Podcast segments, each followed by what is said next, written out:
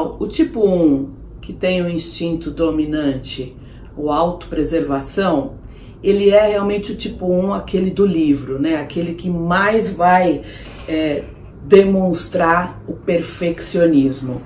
Ele vai esconder muito e vai reprimir muito mais a raiva do que os outros subtipos.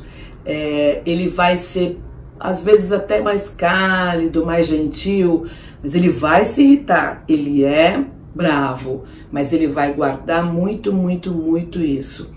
É, e ele vai fazer com que a formação reativa, que é o mecanismo de defesa dele, atue muito, muito em relação a ele. Então, como autopreservação, ele vai ter uma tendência a se chicotear mais em relação ao certo e errado e a cobrar isso dele mesmo. É o que mais traz é, o exemplo do perfeccionismo.